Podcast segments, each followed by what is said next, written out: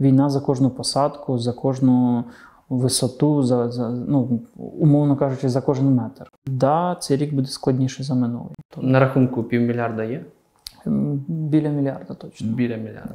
Полишення Бахмуту або захоплення його росіянами не призводить до того, що там в війні стратегічно ми щось програємо. Ми можемо купити. Ну, давай так. Питання про літак піднімалося минулий тиждень знову у нас. Є військові в нашій армії, які хотіли б бути політиками і, напевно, ними стануть. Валерій Федорович займається війною, в нього це виходить добре. І мені здається, треба дати йому можливість просто робити свою роботу і не заважати.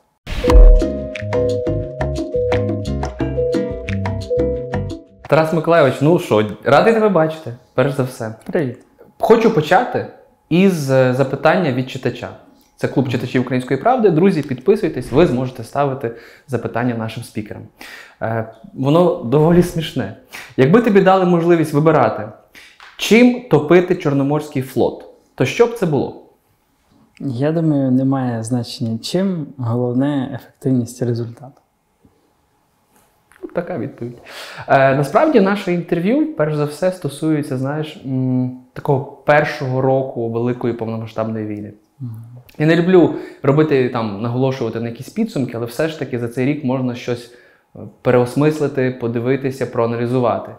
І е, перш за все, мене цікавить. Тебе в попередніх інтерв'ю там запитували про найбільші бої, щоб ти виділив один якийсь бій. А мене цікавить, щоб ти вибрав якісь неочевидні бої, які тебе реально позитивно вразили. Я не говорю там про оборону Києва, про операцію у Херсоні, Харківщина, а щось таке, ну, прикольне.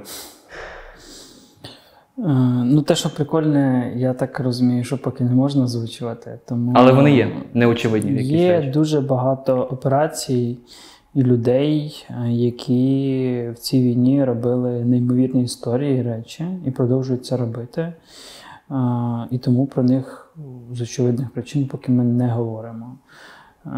Є якісь е, історії, які ми гіперболізували, але насправді вони подекуди перебільшення, ніж реальність. Ну там привид Києва, правда? Угу. Тобто не було привида, але одна з бригад, ну конкретно Васильківська, 40 умовно може тепер так називатися. Ну і на, на початку було дуже багато інформаційного такого шуму, Угу. подекуди від офіційних джерел, подекуди від якихось політиків, представників влади, самоврядування, активістів, ще когось, ще когось, що далеко не завжди було правдою.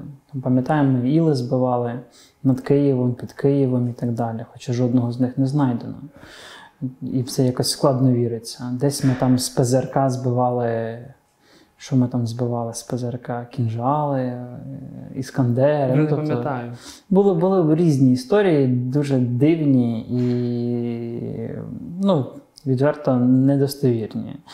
Е, Воно десь там вмирало в історії, але при цьому було багато, багато історій, які колись, напевно, мали би війти в книги, е, фільми. Там одна, одна служба е, цього водолазного судна Почаїв, чого вартує, який відпрацював мало не за все. е, За весь флот, скажімо так. Ну, тобто є дуже багато людей. А історій поясни, я цю історію не знаю. Ніхто її не знає, і ну, прийде час, воно все стане на свої місця. Є дуже багато такого. І дуже багато людей, ну, якихось вже й немає, на жаль, але в цій війні було і є багато героїв, і дуже багато героїчних подій. На жаль, або ну, так буває, що не всі з них стають медійними, і тому в нас є пес-патрон, а немає суднопочаїв. Хм. Якраз хотів тебе наступне питання ну, поставити тобі стосовно, ну, що ми дуже шануємо е, керівництво ЗСУ, Сицького, Залужного, але так само є якісь супер неочевидні герої, яких там ніхто не знає. Я так розумію, що ти так само не будеш говорити, називати. Можливо, вибереш якусь трійку своїх героїв. Дуже складно, бо знову ж є дуже багато толкових офіцерів е, е, різного рівня, які дуже достойно себе проявили. І в цілому з кадрами в армії на 24 лютого було ну, не, непогано. І ми мали, ну, як мінімум, за рахунок АТО і ОС, обкатаних офіцерів, які з бойовим досвідом, які е, готові були воювати. Деякі з них навіть чекали такої війни, бо, бо, бо нарешті можна і завершити і поставити крапку. Але ну, когось одного називати це ображати всіх інших. Тоді давай так поговоримо. Ти і ваш фонд дуже часто їздить на різні ділянки фронту. Ти постійно спілкуєшся з військовими, і ми, якщо вони бачили е, репортаж з фонду «Поверни живим, будь ласка, подивіться. Там дуже цікаво, і ти там впродовж робочого дня кілька разів можеш зустрічатися з військовими різних різних рангів. Mm -hmm. А питання моє таке: як за цей рік змінилася наша армія? Тобто, як проводяться навчання, який рівень? Ну, Змінилося все, тому що повномасштабне вторгнення.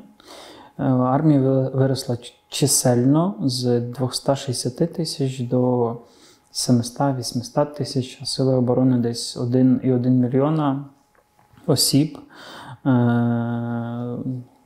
велика мобілізація, величезна кількість різної техніки озброєння, величезний бойовий досвід в повномасштабній війні, угу. де застосовують весь арсенал техніки озброєння, крім ядерної, хімічної, бактеріологічної і чогось подібного.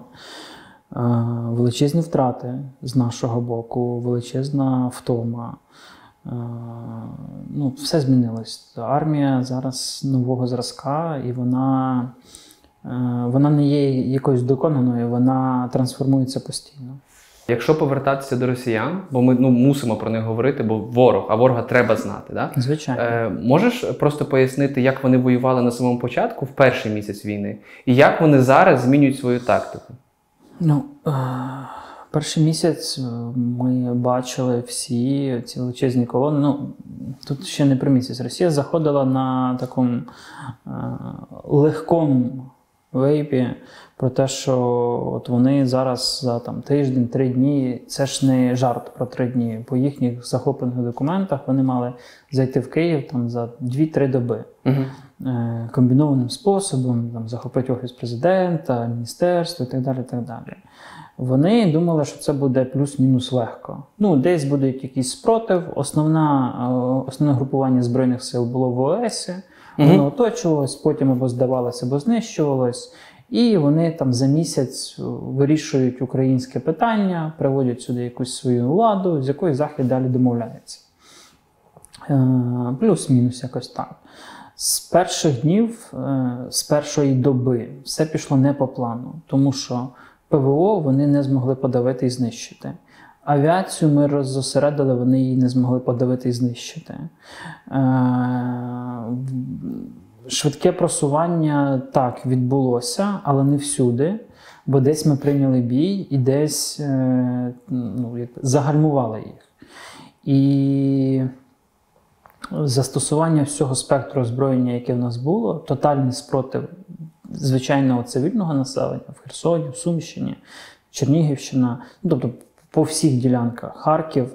Не, е, Неможливість чи чи не, не змога взяти з ходу якісь великі обласні центри, uh окрім Херсона, е, призвело до того, що вони почали загрузати. Ну, от Вони почали сунутися, але сповільнюватися, сповільнюватися, сповільнюватися.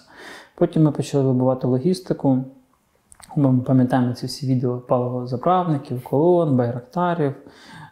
Оце все. І вони плюс-мінус призупинилися. Угу. Тобто, ну, І воно перейшло в таку в довгу війну, ту, яку ми маємо зараз. Далі вона вже трансформувалася. Якщо раніше це була така війна, де там за місяць плюс-мінус 50 кілометрів якась сторін могла захопити, відбити, пересунути, то зараз е, подекуди це в місяць можуть бути сотні метрів угу. просування, ну там кілометри. Е, це не ті відстані, які були колись. Це вже контактні бої максимально близько і так далі. І так далі. І це війна за кожну посадку, за кожну висоту, за, за ну, умовно кажучи, за кожен метр.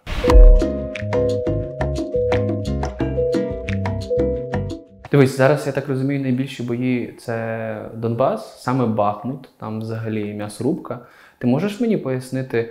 Е, чим Бахмут стратегічно важливий, коли ми витрачаємо ну, величезні ресурси, в тому числі і людські там?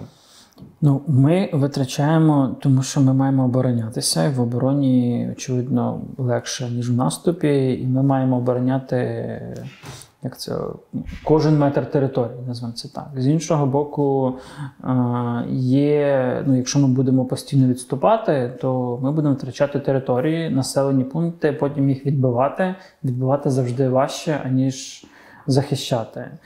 Плюс е, ми ж ну, подекуди відступаємо зараз, і це там, де, на жаль, ну, немає інакшого способу. Е, десь немає людей вже, десь немає багато всього.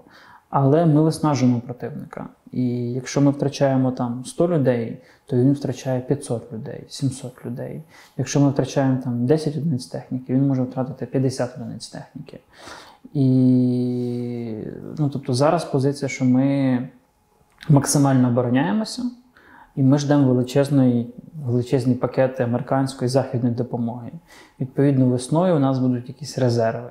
Є визначена кількість бригад в десятках які готують під цю техніку, в тому числі за кордоном, які в майбутньому мали би перейти в той весняний контрнаступ, про який і президент, і інші посадові mm-hmm. особи там неодноразово озвучували, який там потенційно звільнив би значну частину території. Але ну, поки ми виснажуємо противника. А приблизно у вас є дані, скільки там щодня, умовно кажучи, та, наші сили перемелюють росіян саме там, в тому напрямку ну, Бахмута? Дані є офіційні, ви їх бачите, ми їх бачимо. Ну, Детально це складно рахувати, і ну, я ніколи не цікавився з точки зору там якогось підрозділу чи в цілому. Дані дуже умовні, на мою думку, але ну, які є, вже, вже щось. Чи правильно я розумію стратегічно по Бахмуту? Що нам важливо його втримати, тому що далі вони можуть прорватися до Славянська. Ну, там логістична історія, та, ну так, але й при цьому, е, скажімо так, з полишення Бахмуту або захоплення його росіянами не призводить до того, що там в війні стратегічно ми щось програємо. Угу. Тобто це один з населених пунктів, за які активно точаться бойові дії, таких багато було, є і, напевно, буде. І я не знаю, ми його втримаємо чи не втримаємо. Але навіть якщо ні, в цьому немає чогось надзвичайного, і це нормально. Що військові колись відступають, колись наступають, це їх сфера роботи, і тут е, суспільству треба менше е, як це, менше балакати, а більше довіряти військовим. Ще дві, два запитання про Рашку і переходимо далі. Е, Питання про Росію таке. Е, Ти просто сказав, що ми виснажуємо ворога. Хіба Росія не намагається виснажити нас і взагалі розтягнути цю війну на роки? Тому що... Намагається, звичайно, бо Сходу не виграла, значить вдовго. А, І в них ти постійно повторюєш, в принципі, що в них ресурс не обмежений, як людський так е, по зброї. Ну як не обмежений? Ми можемо бити всі 150 мільйонів, і він закінчиться. Але вони купують свою там докуповують свою техніку, боєприпаси у Ірана і у Кореї. Багатьох країн дуже. А в яких можеш сказати? Ну, Білорусь, наприклад. А в них що там є? Ну, у них є якась зброя. Так є якась... я не думаю, що вони її купують. Вони ну, там вони їх забирають, да. ну, тобто отримують в, в, тих, в тих чи інших умовах. Ну, вона є. У росіян свої запаси величезні, вони щось виробляють. Е, ну, тобто, очевидно, це не найновіша техніка. Але ті ж Т-62, ну, вони виконують свою роботу. Вони не гірше леопарда першого, який ми зараз будемо отримувати. Угу. Це нормальна техніка в нормальних руках, в вмілому застосуванні. Та, це не найкращий в світі танки, очевидно, йому не забрам боротися. Але в тій війні, яка є зараз, це ціль, яка може вбивати наших людей. Але хіба факт, що вони десь добирають ще зброю, не свідчить про те, що в них так само вичерпується, і в принципі Звичайно, воно не може на роки розтягувати. Ми перебиваємо купу людей, купу техніки, але при цьому е, ну, немає такого гострого дефіциту в них, як умовно в нас. Угу. Е, умовно, знову ж, бо це все дуже по-різному. По-перше, по-друге, вони виробляють цю техніку. І вони можуть, ну вони не то, що можуть, вони вже переналаштували виробництво на там 24 на 7, 7 днів на тиждень і так далі. Так далі. Тобто вони налаштовують економіку на на воєнні рейки, на вдовгу. І є багато країн, з якими вони ну, так чи інакше партнеряться. Є країни, які нейтральні і готові з Росією працювати там ну, не в контексті зброї і техніки, але купувати їхні ресурси, продавати їм щось і так далі. Не хочу сказати, які це країни. Ну, так, е, ну, є, по-перше, Африка абсолютно. Є Латинська Америка, яка дуже далека від нас. Є Схід... Ну, Південно-Східна Азія, яка теж дуже далека від нас. Е, ну, Є Центральна Азія, яка mm. така собі. Тобто є країни, через які можна так чи інакше щось отримувати. Ну є своє виробництво.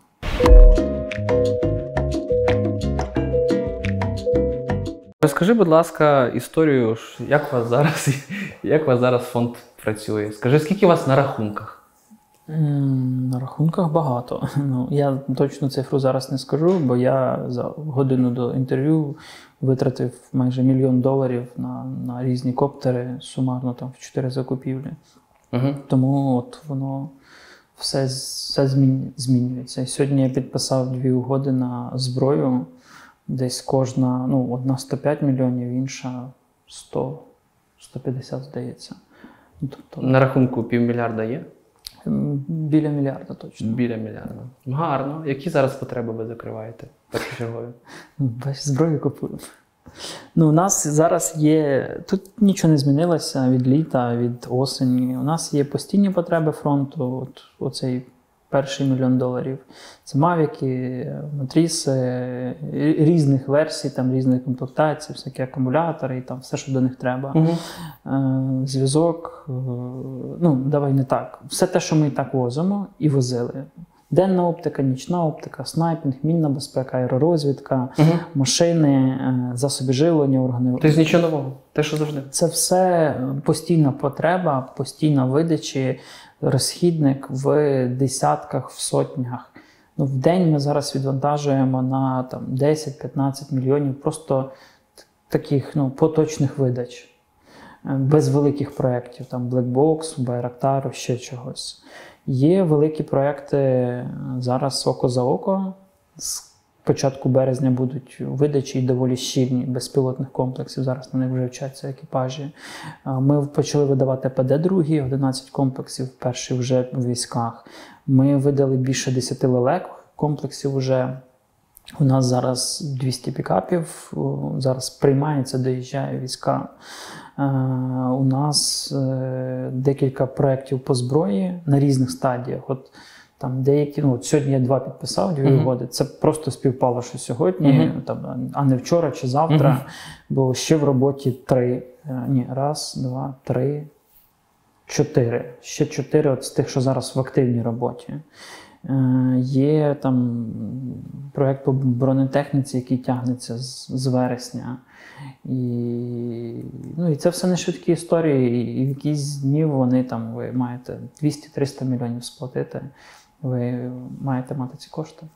Е, ми з тобою ще в липні, здається, говорили про те, що платоспроможність українців падає, і відповідно донати падають. Але якось ви умудряєтесь заробляти. Тобто, ну як вам люди зараз кидають? Ти можеш приблизно сказати на місяць.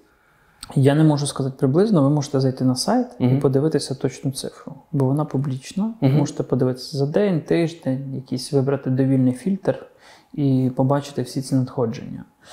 Е, Тому. Ну, люди продовжують донатити. Люди продовжують донатити, бо ми якісно працюємо, е, бо ми працюємо з бізнесом, бо ми ну, Типу, гарно працюємо, значить. Ну, Є до нас довіра, є високий рівень репутації, і є, е, ну, я не знаю, що є ще. Ну, Нам довіряють, це круто, ми працюємо. Так, е, да, цей рік буде складніший за минулий не в контексті лютого, березня та оцих пікових періодів, але економічно рік буде дуже складний. Угу. І втома від війни, да, ця. А ти її вже відчуваєш? Е, а хто її не відчуває? Давайте так. Ну, у нас ми всі живемо в країні, яка, в якої є якась економіка, або була якась економіка. Ми живемо в борг. Е, Ми залежні від зброї і від грошей Заходу. Мгм. Ми не до кінця суб'єктні фактично в світі, тому що ми залежні від Заходу. І це мені, наприклад, не подобається. Е, Нам треба серйозно щось робити з економікою. Нам треба. Так а що з нею робить? У нас великий бізнес стоїть насправді. Ну, тобто реально треба великий. щось з цим робити. Значить, держава має трансформуватися е, під нову реальність. Уяви, що така війна буде ще 5 років. В Росії є ресурс на 5 років, а у нас Ну, якщо світла реально нема, що нам робити? ну, посилювати ПВО. Ми над цим працюємо теж. Хор... Е, Наприклад, е, ну, є- є ряд дій, які держава вже здійснила для того, щоб цей рік з точки зору електрики був кращий. І по там, там закупці трансформаторів, і по диверсифікації джерел електроенергії, ті ж самі генератори. Ну, і бізнес переналаштовується. Ми працюємо з бізнесом. У нас ну, багато українського середнього великого бізнесу наші партнери. Угу. Е, Тому ми ж ну, постійно з ними спілкуємося, ми, ми розуміємо, що хто як робить і куди. Тобто бізнес адаптується, але є багато цих перешкод з боку держави, різних контролюючих і подібних органів, які не сприяють е, тому, щоб економіка більш проактивно працювала. Ну, більш, Держава не сприяє. Ну, що таке держава? Ну, ми не можемо сказати прізвище. Держава, звичайно, це люди, так, так, Ну, якісь люди на якихось посадах і так далі. Так далі. тобто контролюючі органи. Ну, і, і вони теж. Нам треба перебудовувати державу в багатьох сферах. Від там охорони праці не знаю, до можливостей імпорту, експорту і так далі. Ти сказав, е, що ми посилюємо ППО, М, Ну, ми да. а ви так само? Ну, ми як фонд. Так, Ну, як фонд. звичайно, так. Ну, ми, це один з напрямків роботи. Ви просто, з я дивився, року. вибач, переб'ю, е, Форбсу ти розповідав, що перед 24 лютого ви вже там якісь невеликі гроші. Ну, як Ну, невеликі. на той порівняно. момент, типу, 20% бюджету. А зараз як ви ППО посилюєте? Ну, у нас буде один з дуже великих проєктів публічних по ПВО, коли запустимо, побачите. А так, ми, ми що ми робимо? Ми е, розвиваємо мобільні вогневі групи. Це ще з весни. Тобто ті, хто на пікапах з ПЗРК, з кулеметами їздить, збиває або має збивати щось. Раз. Ми забезпечуємо зв'язком, управлінням, обміном інформацією. Ага. Ми модернізовуємо радіолокаційні станції, якщо так грубо сказати. Ми допомагаємо засобами живлення, подекуди якимись блоками, е, там, які треба, ну, воно якось там називається мгм. лі- літерно-цифровий блок, ВРЛС, який там підвищує її ефективність на 30%. А, Дуже багато зв'язку йде. Зв'язок, обмін інформацією для того, щоб між е, виявленням цілі до команди на пуск проходило якомога менше часу. Наприклад, дуже багато там по живленню, дуже багато по ситуаційній обізнаності, віраж планшет і подібні системи, е, мобільність знову ж, е, ну та різне. Десь це акумулятори, десь комп'ютери треба е, і так далі. І так далі. Ну, по, по таких дрібних закупівлях, ну поточних, доволі багато йде на ПВО зараз. А хотів тебе запитати про Штати. Ми просто ще давним-давно з тобою говорили, що ви запускаєте свій офіс у Штатах. Мгм. Що не виходить? Е, Виходить все, просто ну, ми зареєстрували там юрособу, зараз чекаємо банківські рахунки. Просто ми не можемо все всюди одночасно і одномоментно. І ми не хочемо робити аби як, тому ми хай це буде повільні, повільні, але Ну, Просто ми в в липні говорили з тобою, Да. да. в вересні в нас все буде. ну як вже- вересні, осінню. Я не такий категоричний. Осінню, так. Ми відкрили, ну, юрособа зареєстрована. Далі треба їхати фізично там щось робити, відкривати. Заходи робити. Заход. Там же ж зовсім інша архітектура фандрейзингу, зовсім інша архітектура роботи, позиціонування і так далі. Це, це ну, наступний рівень еволюції організації. І це тут не треба спішити, бо можна тоді як це, сильно впасти. Ну, ви від цього не відмовились. Ні, ми рухаємося активно. Я ж кажу, ми ж ну, юрособа є, чекаємо рахунки, ну, реєстрацію цих банківських всіх рахунків, потім створимо PayPal нарешті на американську юрособу. Так ви будете конкурувати з United 24, по суті.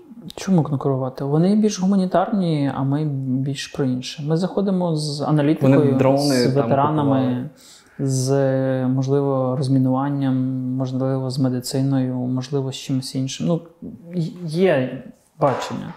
З іншого боку, ну як конкурувати? Вони офіційний фонд від президента, Державний. державний, да. ми не державний. Тобто в кожного є свої переваги, в кожного є свої недоліки. Ну, для когось те, що це державна історія, це там. Супер е, великий фактор верифікації. Е, Для когось навпаки, хтось не хоче давати державі, тому що там не довіряє державі, хоче НГО. Окей, для цього ми. Є інші організації. Це нормально.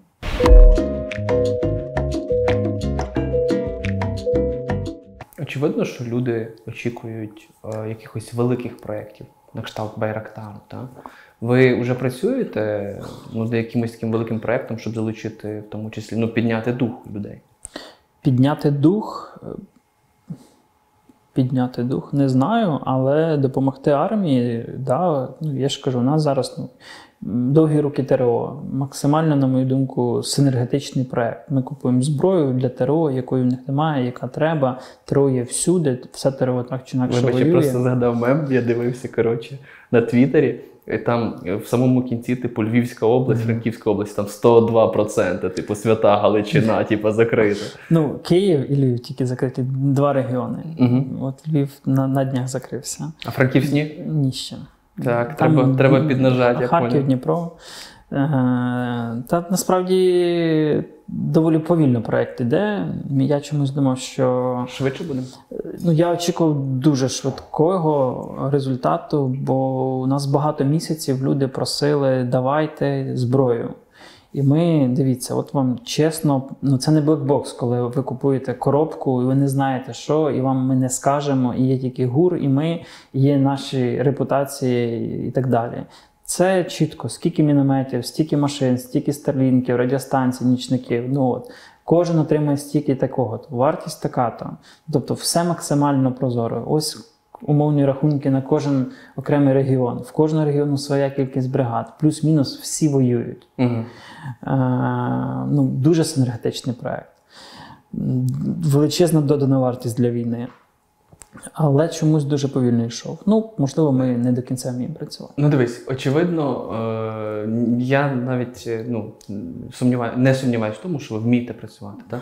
У мене питання таке: дивись. Е,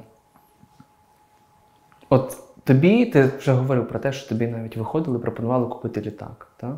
От, е, і коли ми записували у вас репортаж, е, Руслана Величко, яка вас е, допомагає вам юридичний супровід робити, так? Вона говорила: у мене є мрія купити літак.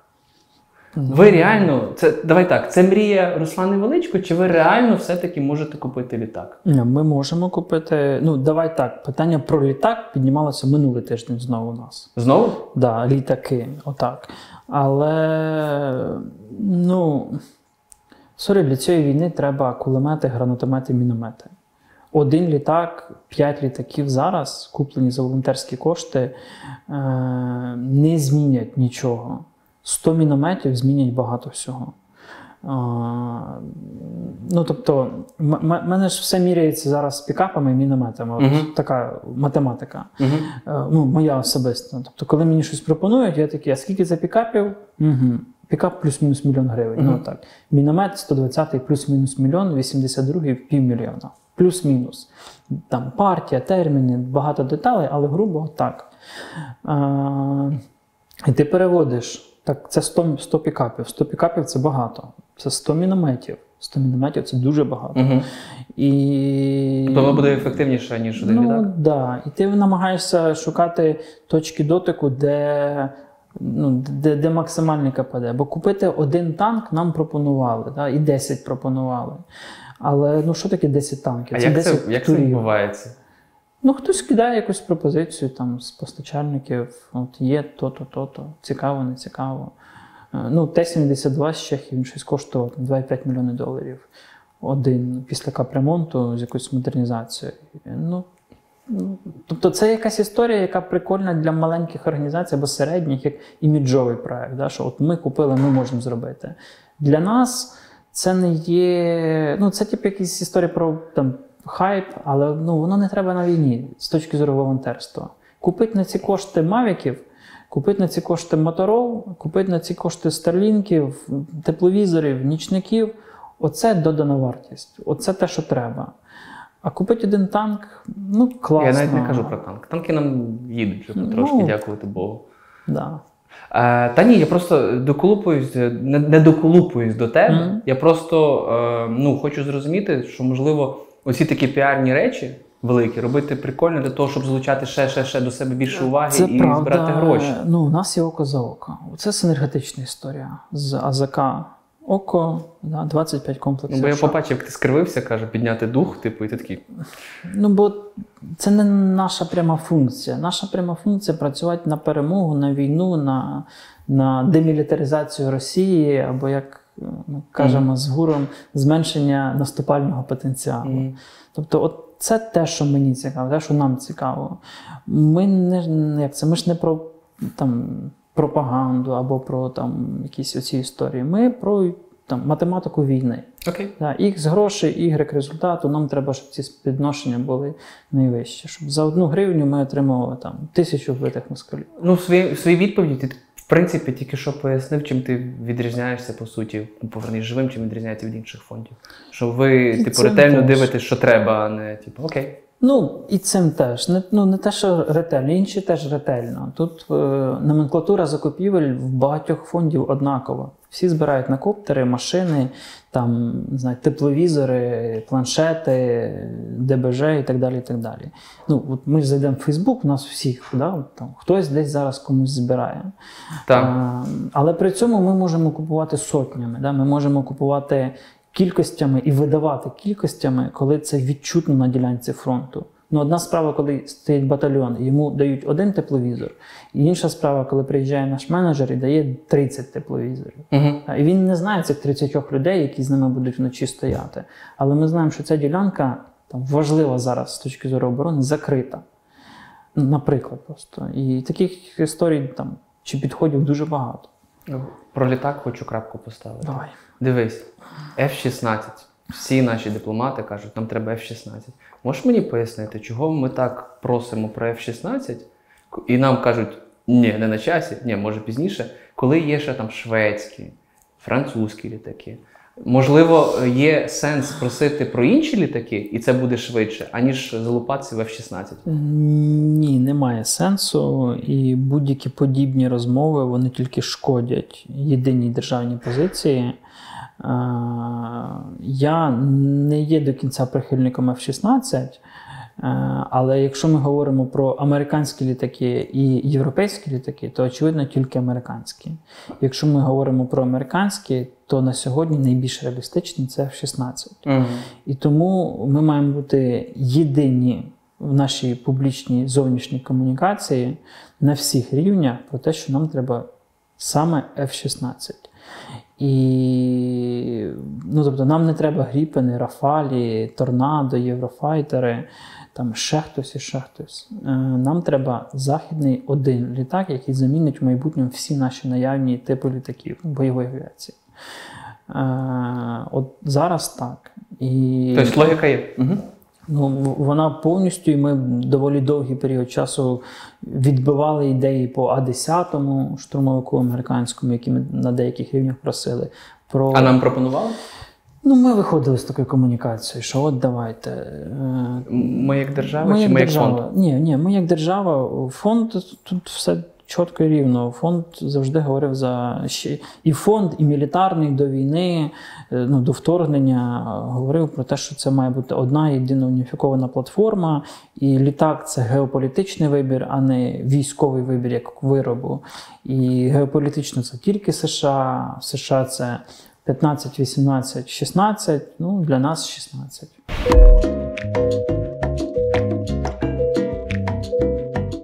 Е, Оскільки у вас є спецдозволи, ліцензії, ви по суті, е, ну це моє припущення, є конкурентами для Агенції оборонних закупівель, для Укрспецекспорту. Ти відчуваєш, що е, по суті там державні, як це правильно сказати, давай так, державні органи відчувають до вас якусь певну упередженість. Тому що е, моє припущення на чому базується? Тому що ви публікуєте звіти, ви показуєте, що ви купили.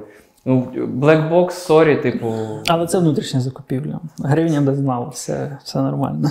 То ти відчуваєш якусь упередженість і ну, несприйняття вас державним органом? Відчуваю. Ні, не відчуваю, але чи вплинули ми на ринок? Вплинули. І, ем, на жаль, у нас немає ресурсу для того, щоб цей ринок змінити. Ну, Ресурсу людського, внутрішньоорганізаційного. Але... Можна переб'ю? Да, я договорю. Давай. Але я дуже. Ну, ми ж прийшли до цього не просто так. Ми почали в березні працювати з спецекспортерами і мали негативний досвід. В тому числі по провалених контрактах, неповернутих коштах і так далі. Це все треба було там хенделити, вибивати і, і, і повертати. Це не ок. Тому ми пішли в цю історію, що своїми силами по чуть-чуть розберемося. Е, і потім по чуть-чуть своїми силами трошечки розібрались. Не те, щоб це наша основна функція, не те, щоб ми хотіли цим займатися, е, не те, щоб ми зараз купуємо все самі. Ну, тобто ми Є нормальні українські компанії, приватні, з якими ми працюємо. Але, ну, очевидно, ринок е, і імпорту і експорту зброї має бути повністю змінений. Як? Саме? По-перше, ми маємо навіть зараз дозволити нашим компаніям продавати за кордон. Хай це буде якийсь відсоток від їх виробів, але ми е, заборона експорту зараз е, призводить до того, що компанії переносять виробництво в Європу, звідки продають. І навряд чи вони після того захочуть А, тобто ми нашу зброю купуємо так. в Європі як іноземну? Ні, ні, ні. Ну ми купуємо у нас е, у нас, але виробництво переїжджає в умовну Чехію, Польщу, там випускається для якихось там країн близького сходу uh-huh. або Африки. Uh-huh. Ми могли це саме робити з України, але uh-huh. в нас не можна зараз продавати за кордон. Ну, держава обмежила це, і е, держава не купує на 100% завантаженості, наприклад, на 50, але 50 простаює. Запит на, на на, ті чи інші вироби є. Чому б не дати можливість підприємствам працювати? Це ж знову ж про економіку, про ОПК, про робочі місця, про податки, ну про все. Друге, це треба спростити ввезення складових, комплектуючих запчастин, елементів е, для товарів військового призначення. Ну, Не може це там гальмуватися на два місяці, як зараз. Просто бюрократично. Ну, а там далі може бути цілий потік всього від кредитування до РКНів і так далі. так далі. Я так і не зрозумів, як ви змінили ринок. Ми не те, щоб змінили, ми б хотіли це зробити, але те, що ми можемо купувати, ну ми ж знаємо ціни. Ми, от, власне. Ну, от, да, Ми ж можемо про них говорити. Ми ж знаємо, ну бо те, що пропонують нам, пропонують і державі. Те, так. що державі, і нам. І десь хтось бере, десь хтось не бере. Тобто це ж умовно та сама розсилка йде на всіх, uh-huh, uh-huh. хто може. А потім кожен розуміє, ми ж знаємо, по чому там нам пропонували єгипетські бронемашини, і ми знаємо, по чому їх держава купила. Ну, Чи понесе хтось за це відповідальність? А є різниця велика? Достатньо. Е, Ну і таких кейсів багато. І ті, хто в цьому середовищі, вони ж знають один одного, вони знають, е, хто з ким, хто куди і так далі. Просто наша різниця в тому, що ми. У нас немає прибутку. Ми от що купили, те в армію віддали. У нас воно безприбуткова історія. Тобто ми зібрали гроші, купили, передали. Все, у нас немає якоїсь там маржі на чомусь. А в всіх цих компаніях це бізнес. Як ти ставишся, до речі, до останніх скандалів Міноборони? Ніяк. Це коротка, чесна відповідь. У мене було одне з питань від е, певних посадових осіб про певні речі. І я дуже, як мені здається, лаконічно е, і чесно відповів, що у нас е, у нас величезні потреби і проблеми на фронті. У нас десятки нових бригад, які треба чимось забезпечувати, укомплектовувати і так далі. і так далі. Е, дозвольте, будь ласка, нам просто робити свою роботу, не втягуючи нас в якісь процеси внутрішні, зовнішні і так далі. Ми відмежовані від цього, бо в нас реально багато роботи.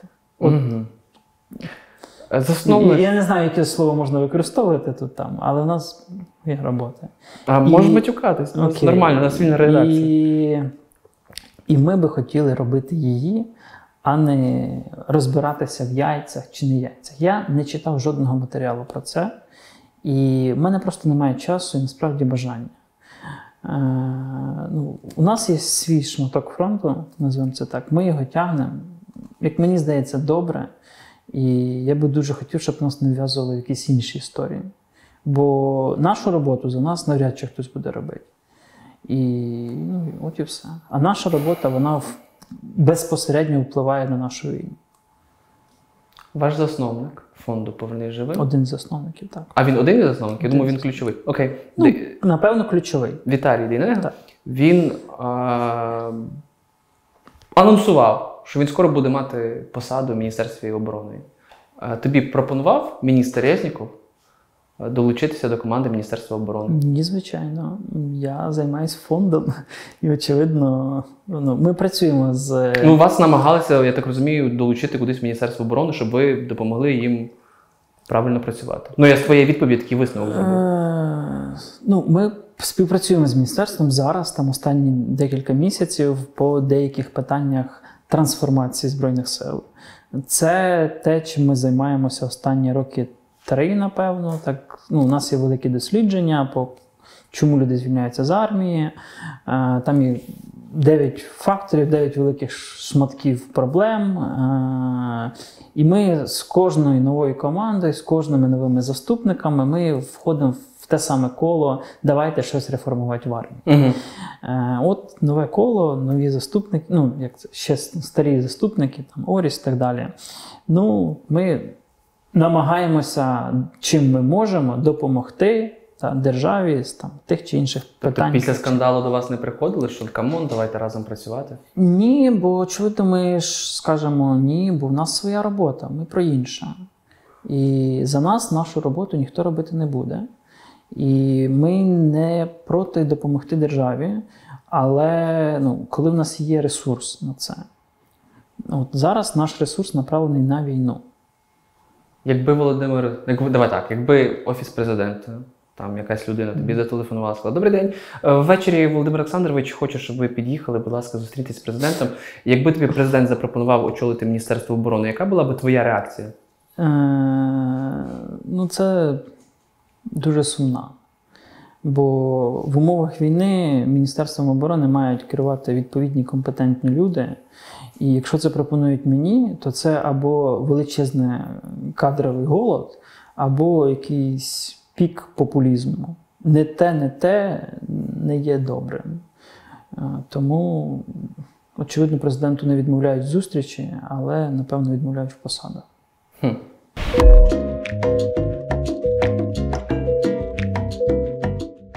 Ти за час повномасштабної війни з президентом зустрічався? Жодного разу. Я його бачив взагалі один раз, ще років два назад. А із залужним? Е, да, звичайно. Е, Якщо не секрет, розкажи, коли останній раз бачився. Останній раз осінню, здається, листопад. Може, да, листопад, напевно. Я не, як це, я не з тих людей, які люблять ходити по кабінетах, щоб ходити і займати чужий час. Бо, по-перше, у нас багато роботи. По-друге, у людей багато роботи. Мгм. І просто заходити, питати, як діла, давайте вип'ємо чаю, а що нового. Ну, в мене в офісі немає часу так з працівниками зустрічатись. Тому, коли є потреба, є комунікація. Наші Андрій Ремарук, інші там працівники, вони частіше комунікують по якихось В якому він був стані, коли ти його бачив? Який настрій? Позитивний, бодрий, бадьорий, е, ну, добрий стан. Добрий стан. У мене, в мене таке просто складається враження, що ви товаришуєте. Е, я, не, я не маю жодного факту. Я по розмові, як ти про нього відгукуєшся. Ну, бо ми давно знайомі, бо я дуже гарні про нього думки. І ну, там, всіляко намагаємося допомагати, де можемо. Е, от я коли записував інтерв'ю, наприклад, е, з секретарем Ради національної безпеки Даніловим, я запитував його про залужного. Мгм. Я його ну, коротко зараз процитую, просто щоб контекст ти розумів. Треба бути дуже-дуже уважним, обережним. Я поясню чому. Тому що з урахуванням того статусу, у якому е, Валерій Федорович за- зараз знаходиться, кількість людей, які будуть мати велике бажання скористатися цим статусом, буде зростати в геометричній прогресії. Е, На твою думку, От саме тому я не ходжу часто до Валерія Федоровича, щоб не складалась думка, що я хочу якось когось використати або чимось скористатися. Ти гарно відповів, але питання було інше. Е, Як ти думаєш, його підштовхують до політики залужного? Я його колись питав про це літом. Він дуже чітко мені відповів, що ні, ніяким боком, ніяким чином. Я питав. Тому Данілов дуже грубо про це на- на- натякав. Е, ну, я і в нього питав про це. Тому, ну, в цьому самому контексті. Але є військові в нашій армії, які хотіли б бути політиками і, напевно, ними стануть. Е, Валерій Федорович займається війною, в нього це виходить добре. І мені здається, треба дати йому можливість просто робити свою роботу і не заважати. Е, Особливо нашим політикам. Тобто відповідь була в нього дуже категорична, правильно? Ну так. Все, супер. Ти говорив, е, що в тому числі ви партнеритесь із бізнесом великим, середнім. Да. І ну, ти для багатьох людей є моральним авторитетом, не побоюсь цього слова. І коли людина досягає якогось такого рівня, зазвичай як трапляється в Україні, що великі політики, там олігархи Мгм. хочуть з тобою познайомитися. Угу. Є таке. Хто з тобою за цей рік знайомився? Дуже багато людей. Е, я саме говорю про політиків крупних і олігархів. Ну, хто такі крупні політики? Ну, давай так: Юлія Тимошенко, Петро Порошенко, Мгм. е, Андрій Єрмак, е, Юрій Бойко. Давай сюди зайдемо. Жодним не бачився, жодним не знайомий, жодним жодного разу не пересікався. Ну, Сергій Притула не буду питати, якби Ну, фотки не горять. да, Да, да. Е, З олігархів Рінат Ахметов. Віктор Пінчук, е, Ігор Коломойський, е, Дмитро Фірташ, Сергій Льовочкин. Тобто, ну, ніхто на тебе не виходив. Окей, прекрасно. А олігархи, до речі, е, якось ну, намагаються з вами партнеритись? Ну там якісь бізнеса, умовно кажучи, Ріната Ахметова, типу, якось донатять вам. Ні. Е, ну, це ж знову ж донати всі публічні. Зайдіть, подивіться. Другий момент ні. Е, ну, великий бізнес, ну, айтішний великий бізнес. Зайдіть, Ага. на, зайдіть, от зайди зараз на сайт партнерів до нас і Я виключив інтернет Ага, спеціально, щоб ніхто не бамкав. Там є основні наші партнери. Ну, спонсори, партнери і на адмінку, і на війну, і просто по, по різних партнерських проєктах. А намагався хтось з тих, кого я перераховував, з тобою зустрітися? Ну, хоча б виходили з пропозицією. Цікаво. Чому? А чому би і ні? Е, Ну, є, ну, давай так. е, Є якийсь великий український бізнес, не політичний, але бізнес, з яким там є зустрічі, є розмови про різне. Тобто із з сільського господарства, з IT, з е, продажів. Е, З цим так, ми працюємо, час від часу бачимося. Угу. Є середній бізнес теж. Е, З тих, кого ти перелічив, що політиків, що ні. Ну, а Скучно ти живе. Я жартую, я жартую. Ні, але ну, типу, що, що з мене взяти тут? Е, не знаю, просто познайомитися. Знаєш, Просто. тобто тебе завжди сватають в політику. Можливо, я в попередньому інтерв'ю тобі все зіпсував, ти сказав, Таїланд поїду. Та я багато до цього говорив, тому це така історія. Е, Окей. Ну, типу, просто що, ну, що з мене взяти? Тепловізор чи бронік, ну, типу. Тепловізор чи бронік. Ну, можливо, просто співпрацювати в плані того, щоб тобі допомагати. Тобто теж варіант. Ну, ми відкриті до співпраці з всіма на рівних умовах, окрім відвертої русні. От, у нас публічна робота, публічні комунікації. Тобто, умовно кажучи, Да. якщо Рінат Ахметов там Коломойський захоче вам типу, донатити, щось допомогти, ви да, сідаємо. Ну, тут, тут уже питання, е, на яких умовах? Ну, а на умовах таких, що він просто десь згадає в, в телеефірі Окей. Україна, що Окей. повернись живим і фонд Ріната Ахметова. Це умовно. Я... Ні, отак це вже звучить, знаєш, отак. Ні. У нас відкриті реквізити. Будь-хто Ага. може зайти, перерахувати гроші. Ми не можемо заборонити. От на сайт заходиш, реквізити, Мгм. скидаєш Мгм. гроші. А якщо піариться?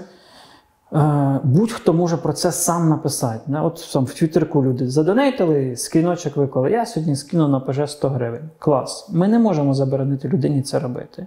Інша справа, ми лишаємо за собою право писати в себе чи ні.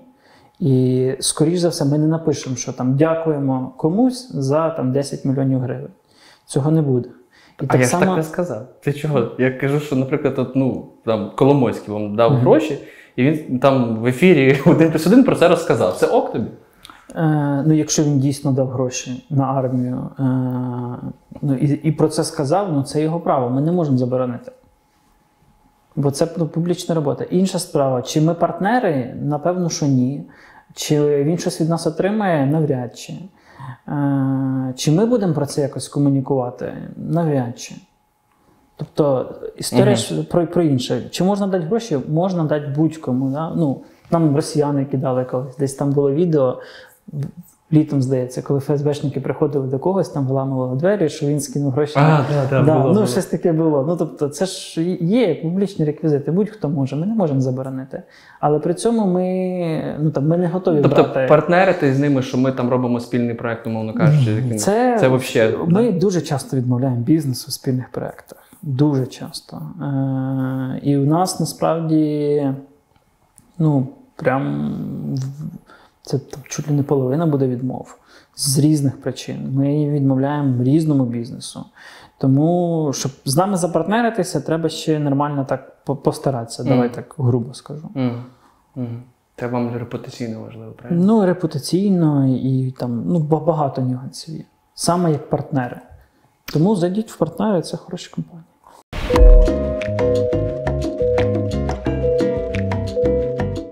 Дивись, е, ви так само працюєте багато е, по лінії ветеранів.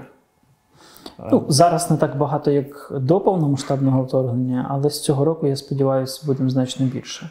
Повномасштабна війна. У нас точно буде сотні тисяч людей. Я не знаю, коли війна закінчиться. І, ну, я навіть тебе не прошу там У нас вся країна ветеран. Давайте так. Так, але сотні тисяч там пройдуть бойові дії, реально, Мгм. да? І як держава і суспільство має з ними працювати?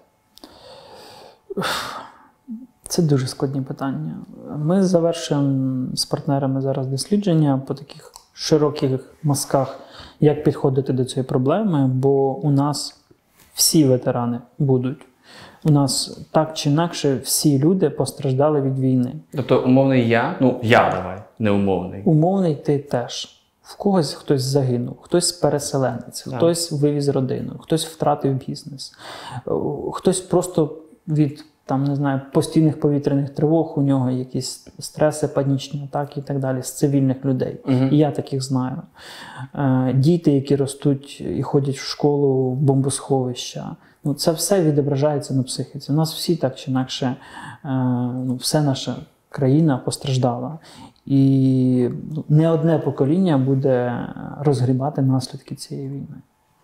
Як ви її вирішувати, то очевидно немає простих рішень. Але щось треба буде робити. І це, це точно не рівень Міністерства з питань ветеранів. Це, я думаю, буде, мав би бути окремий віце-прем'єр, який займається цією всю історією. Держава зараз цим займається, на твій погляд? Держава, держава має зараз займатися першу чергу війною і економікою. Економікою і війною. Це два таких кита, на яких все тримається. Якщо ми програємо фронт, то все посипеться. Не буде нікого, ну там не тебе, не мене, не Києва, не, не студії, не нічого.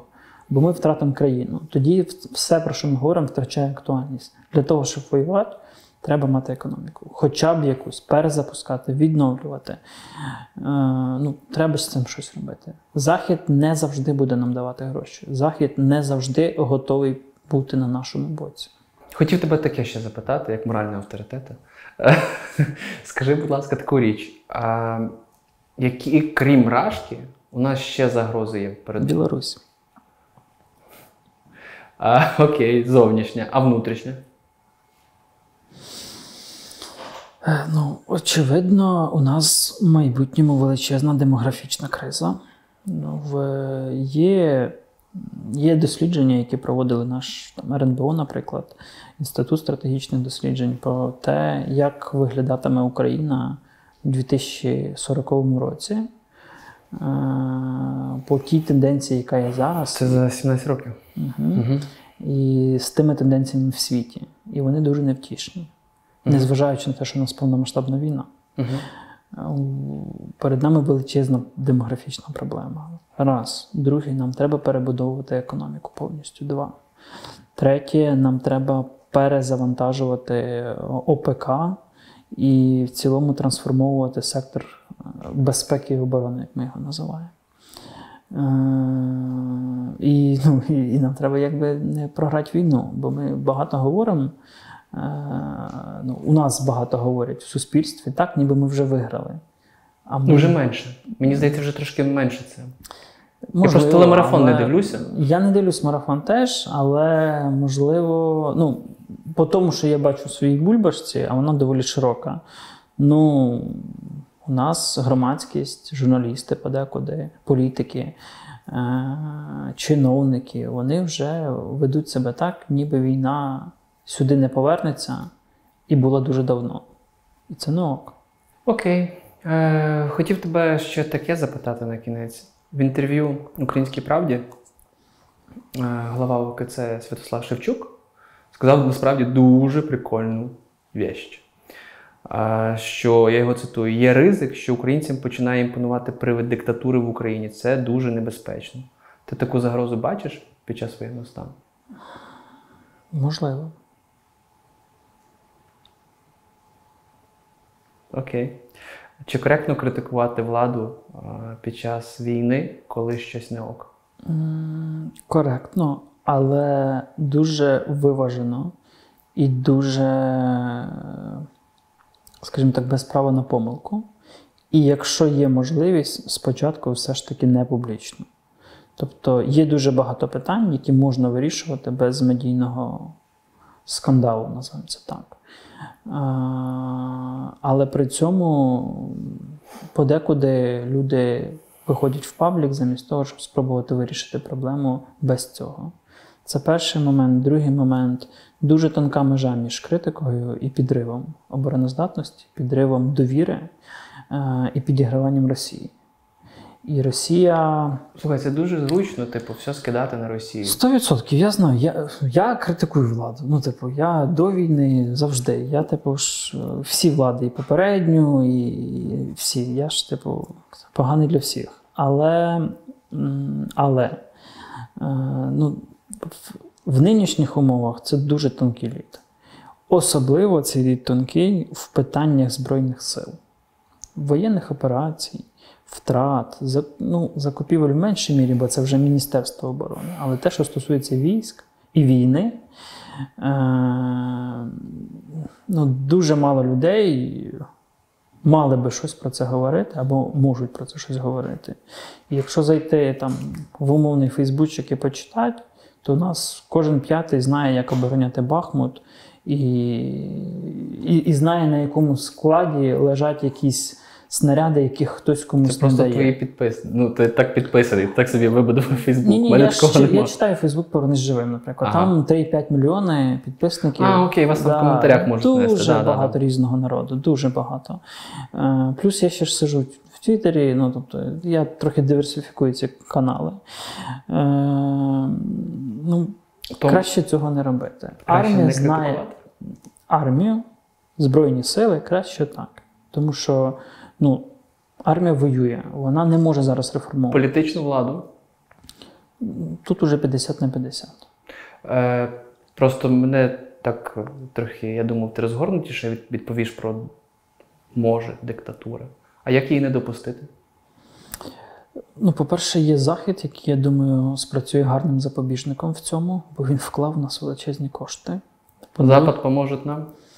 Ну, я сподіваюся, він буде захищати свої інвестиції в нас.